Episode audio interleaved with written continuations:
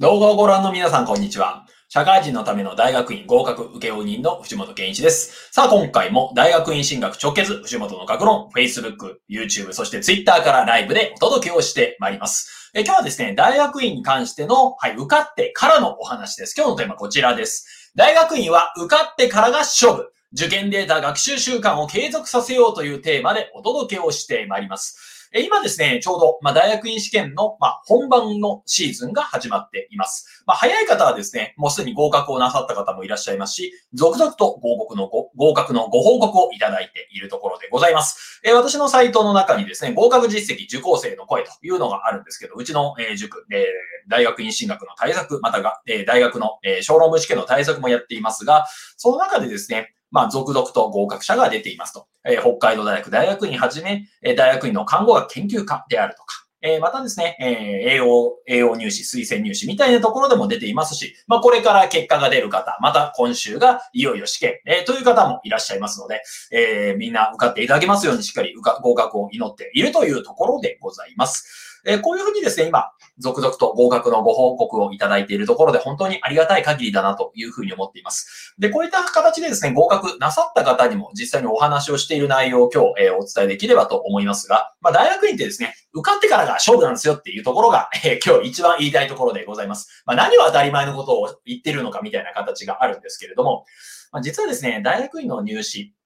受かるのも結構大変といえば大変なんですけど、受かってからの方がやっぱ大変だという声はよく聞きますね。なんでかと言いますと、私修士課程、大学院の修士課程をどういう形で通っていたかと言いますと、私の場合はフルタイムの院生でいました。どういうことかというと、普通に家から、朝大学院行って、夜まで研究して帰ってきて、終わりと。で、大学院の授業がない日にアルバイトを入れたりとかするという形ですね。だからメインが仕事ではなくて大学院に一日中ずっといるみたいな形でした。だから授業がない時もですね、バイトがないんだったら朝から図書館にこもって、図書館にこもってるからですね、非常にですね、なんか相談する相手もいなくて鬱になったみたいなところもあったんですけれども、そういった形でやっていました。ただ、社会人の方がですね、仕事しながら大学に通うって本当大変だったりするというところがあります。これですね、例えば、社会人の方が多い大学院。例えばですね、MBA のコース、夜間で取れるよみたいなところについては、大学院の授業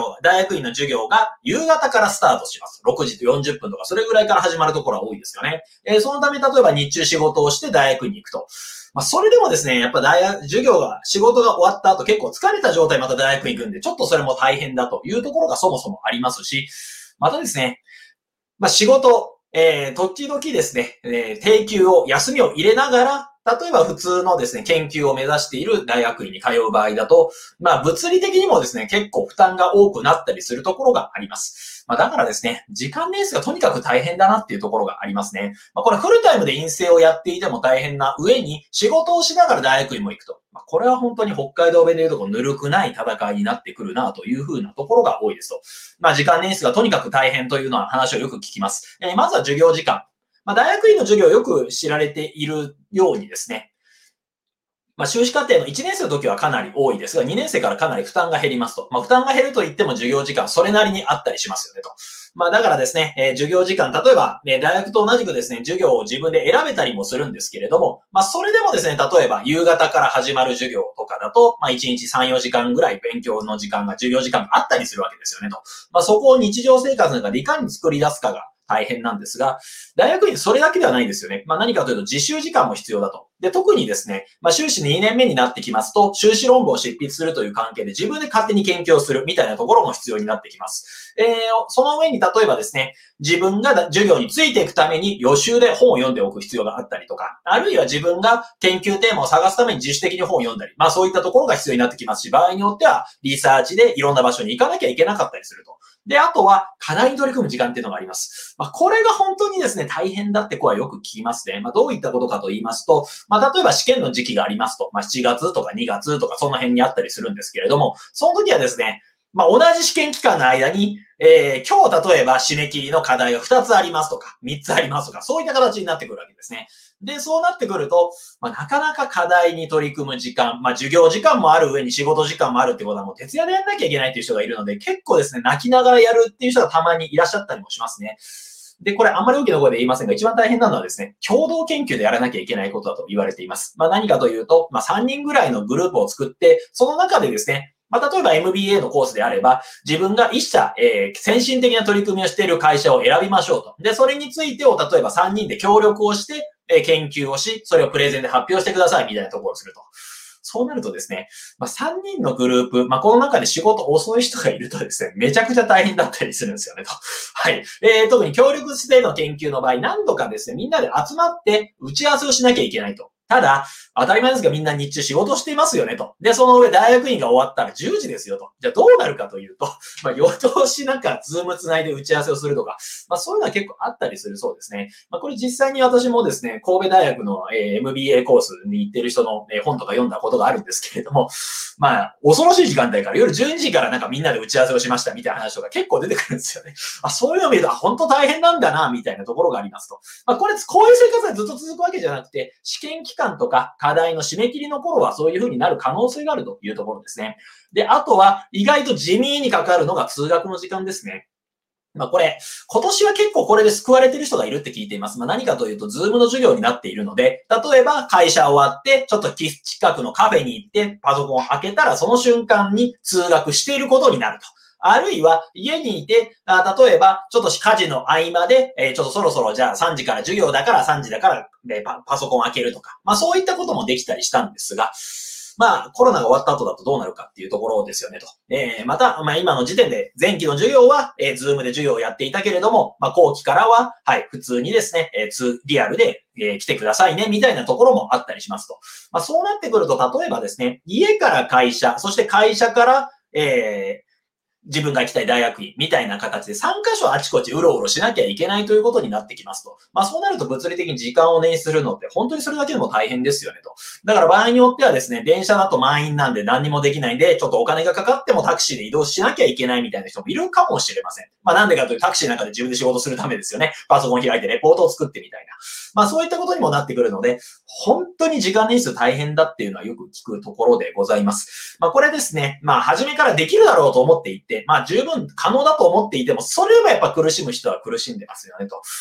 だから私がこういう塾をやってる最大の理由というのはですね、まあ大学院、行った人をまあ応援したいなという思いがあるわけです。で、まあ大学院実は大学の4年間の学部以上に中退率が高いというところがあります。まあ大学の学部4年間の中退率は 2.5% ですが、修士課程の中退率は 5% と言われています。まあこれはですね、特に大学の、ね、研究室であるとか、また専門分野によっても若干変わってくるんですけれども、それでもやっぱり大学よりは中退率が高いというところがあります。まあだからですね、まあ何が必要かと言いますと、時間捻出をどうやってやっていくかっていうところが必要だなというふうに思います。じゃあ何ができるかというと、ポイントです。大学院進学対策で得た学習習慣を継続させておきましょうということですね。まあ大学院受かった方にもよくお話ししていますが、まあ大学院の、勉強をやっている時期ですよね。まあ試験対策として小論文の勉強をやったり、面接の対策をやったり、また自主的に経営学であるとか、看護学であるとか、あるいは自分が学びたいテーマについてを研究している、読んでいる時期。まあそれをですね、まあ受かった瞬間からもっと広げていく、あるいはそれを継続していくことが大事ですよねっていうふうにお伝えしています。まあ受験勉強っていうのは実はかなりですね、便利なのは勉強する習慣を身につける機会としてかなり最適な機会ですと。で、それがうまくいったかどうか、合格か不合格かで出てくるんですが、合格した瞬間にその習慣、いい習慣を全部投げ捨ててしまう人がいると。これはもったいないですよねと。まあこれは高校生にたまに多いパターンですね。難関校を受けるために、例えば高校の1年生の頃からずっと禁欲的になんかもうやりたいことを全部我慢して、勉強ばっかりやってると。で、受かった瞬間、もうなんすかね、もう何も遮るものがなくなって、もう遊びほうけちゃうみたいな。で、そうやってせっかくの勉強習慣がなくなった状態で学校生活が始まるので、もう本当に大変だというところがあったりします。じゃあ何がいいかというと、受かってから授業がスタートするまでの間になるべく予習をしましょうということですね。まあこの予習っていうのは何かというと、大学院の場合であれば、自分が学びたいテーマ、経営学であれば経営学の古典とされている本をさらに一から読んでみるとか、あるいは自分が学ぶ指導教員の本をできるだけ手に入れて、できるだけ読んでいくとか、あるいはそれだけではなくて、今まで読めていなかった経営学の基本的な文献を読んでいったり、あるいは自分が修士論文に書こうと思っているテーマ、つまりですね、研究計画書に書いてあるような本をもう一度読み直したり、またそれっぽい本を買ってきて読んでいったりと、できるだけ予習を多くするのが必要だと言われています。で、これ実はですね、まあ、社会人の勉強のほとんどって予習なんですよねと。復習が成立するのって高校までだと私は思っています。まあ、大学の授業っていうのは基本は予習です。まあ、何かというと自分でその、例えば私が専門をしているのは教育学とか教育社会学と言われている分野なんですけれども、まあ、そういったところを自分で、はい、ブルデュだったらブルデュ、ギデンズだったらギデンズ、まあ、そういったですね、関東だったら関東。まあそういった、よく出てきそうな本を事前に買ってきて事前に自分で読んでおくっていうところが、まあ実は大学院の研究で必要になってきますし、大学の授業にも必要になってくるわけですねと。で、これですね、実は授業が始まってくると自分のやりたい勉強とか自分の、授業に向けての勉強であるとか、修士論文に向けての勉強って意外とやってる暇がなくなってきます。だから、できるだけ今の間に専門書と言われているものを一冊でもいいから読んでいるとか、指導教員が書いている本をちょっとでもいいから読んでおくとか、まあそういった予習をできるだけできるかどうかというのがポイントになってくるわけですね。で、そういう継続をするためには予習や課題の対策のため、継続のため、予習や課題の対策のため、第三者の力を活用するっていうのは非常に大事だったりします。まあそれは何かというと、要はうちの塾みたいなところを継続して通いましょうねっていうところが必要かなというふうに思うわけですね。まあなんでかというと、まあ例えば課題をやってる時も、この課題の意味がわからないとか、あるいはどうやってやったらいいかわからない、あるいは予習とかをやるにしても、まあ、なかなか一人でやってるとなかなかペースつかめないので、ペースメーターとして、つまり例えば次回うちに来るまでこの本読んでおこうと思いますので、そのためにちょっと自主的にレポート作るのに見てくださいみたいな、まあ、自分が予習する場として、まあ、うちみたいなところを使っていただけると一つ大事なんじゃないかなというふうに思うところでございます。さあ今回はですね、何をお話ししてきたかと言いますと、大学院は受かってからが勝負ですよってお話をしました。で、受験で得た学習習慣を継続させれるかどうかで大学院に入ってから、はい、やめずに最後までいけるか、それともですね、ちょっと残念ながらみたいな形になってしまうかの大きな差が分かれていますと。で、うち今、ちょうどありがたいことで大学院とか大学の合格のご報告を続々と受けているところでございます。そういった方にもお話ししていますが、大学院を受かってからが勝負ですよと。ただ、仕事をしながら大学院に通うのなかなか大変だったりしますと。特に大変なのが時間捻出ですよと。それが授業時間は物理的に取られるだけじゃなくて、意外と実習時間も必要だったりします。また課題に取り組む時間も必要ですし、通学にかかる時間。で、特に課題に取り組む時間の中でもですね、チームで取り組む。ものの、打ち合わせの時間って結構大変なんですよねと。はい。これ特に3人グループとかで何か自分でテーマを定めて、テーマを定めた企業についてを自分たちで調べ、それについてをですね、ケーススタディの形で発表しましょう。プレゼンの資料も作ってください。発表時間は15分ですみたいなものが、一番大変だというふうに聞いています。一人でできるんだったらある意味ですね、徹夜して一気に終わらせられるんですが、3人いる場合はなかなかその3人の時間を合わせたり、まあ4人いる場合は4人で時間を合わせるともっと大変だったりするわけですよねと。だからその中でいかにですね、結果を出していくか、形を出していくかというのは本当に時間捻出の戦いになってきますと。まあだからこそですね、大学院進学対策で得た学習習慣を継続させておくということ、また受かってから授業がスタートするまでの間にできるだけ予習をできるかどうかが大事だというふうに言われています。また、継続、そういった学習を継続するため、予習や課題のために第三者の力を活用するのも大事ですよというのが今回のポイントでございました。もう一つですね、まあこういう大学院の課題を終わらせる上で一番ポイントというのがあります。それが何かというと、節則主義というものです。まあこれ何かというと、まあ締め切り出ますよねと。まあ例えば1ヶ月後がレポートの締め切りですよと言われたら、その締め切り全部無視して、言われた瞬間から取り組んで3日ぐらいで出すみたいな、まあそういったルールを自分で作ってしまうということですね。早く、劣っていてもいいから早くやるっていうのは節則主義というふうに言われますが、まあ、このやり方が結構有効だというふうなものがあります。私この話聞いたのはですね、小樽商科大学の MBA スクールですね、アントレプレナーシップ専攻、そこのですね、まあ、説明会とかで、はい、そこの卒業生代表の挨拶の中で、いかに、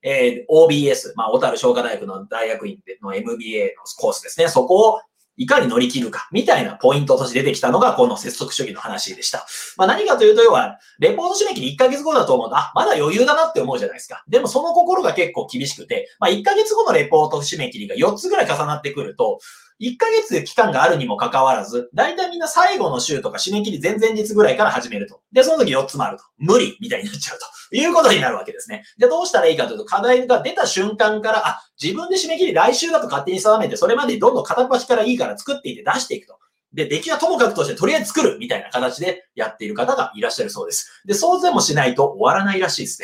ね。じゃあ何がいいかというと、はい。時間を どれだけ作れるかっていうことですね。で、それもだから先回しにするんじゃなくて、あ、じゃあもう締め切りもう明日だと思ってやろうみたいな、そういった取り組みが必要になってくるというところでございます。ぜひですね、大学院進学を、自分自身が充実させるために参考にしていただければというふうに思っております。さあ、今回はですね、もう一度まとめますと、大学院を受かってからが勝負、受験で得た学習習慣を継続させるというところでお届けをしてきたわけでございます。大学院受かってから勝負です。できるだけ予習をやっていくということが必要になってきますので、ぜひ皆様参考にしていただければと思います。こういった形の情報発信をですね、毎日やっておりますので、もっと見たいという方は、いいねボタンやチャンネル登録ボタン、また概要欄からメルマガ登録、LINE 登録も可能でございますので、お気軽にどうぞ。今回も最後までご覧いただきまして大変にありがとうございました。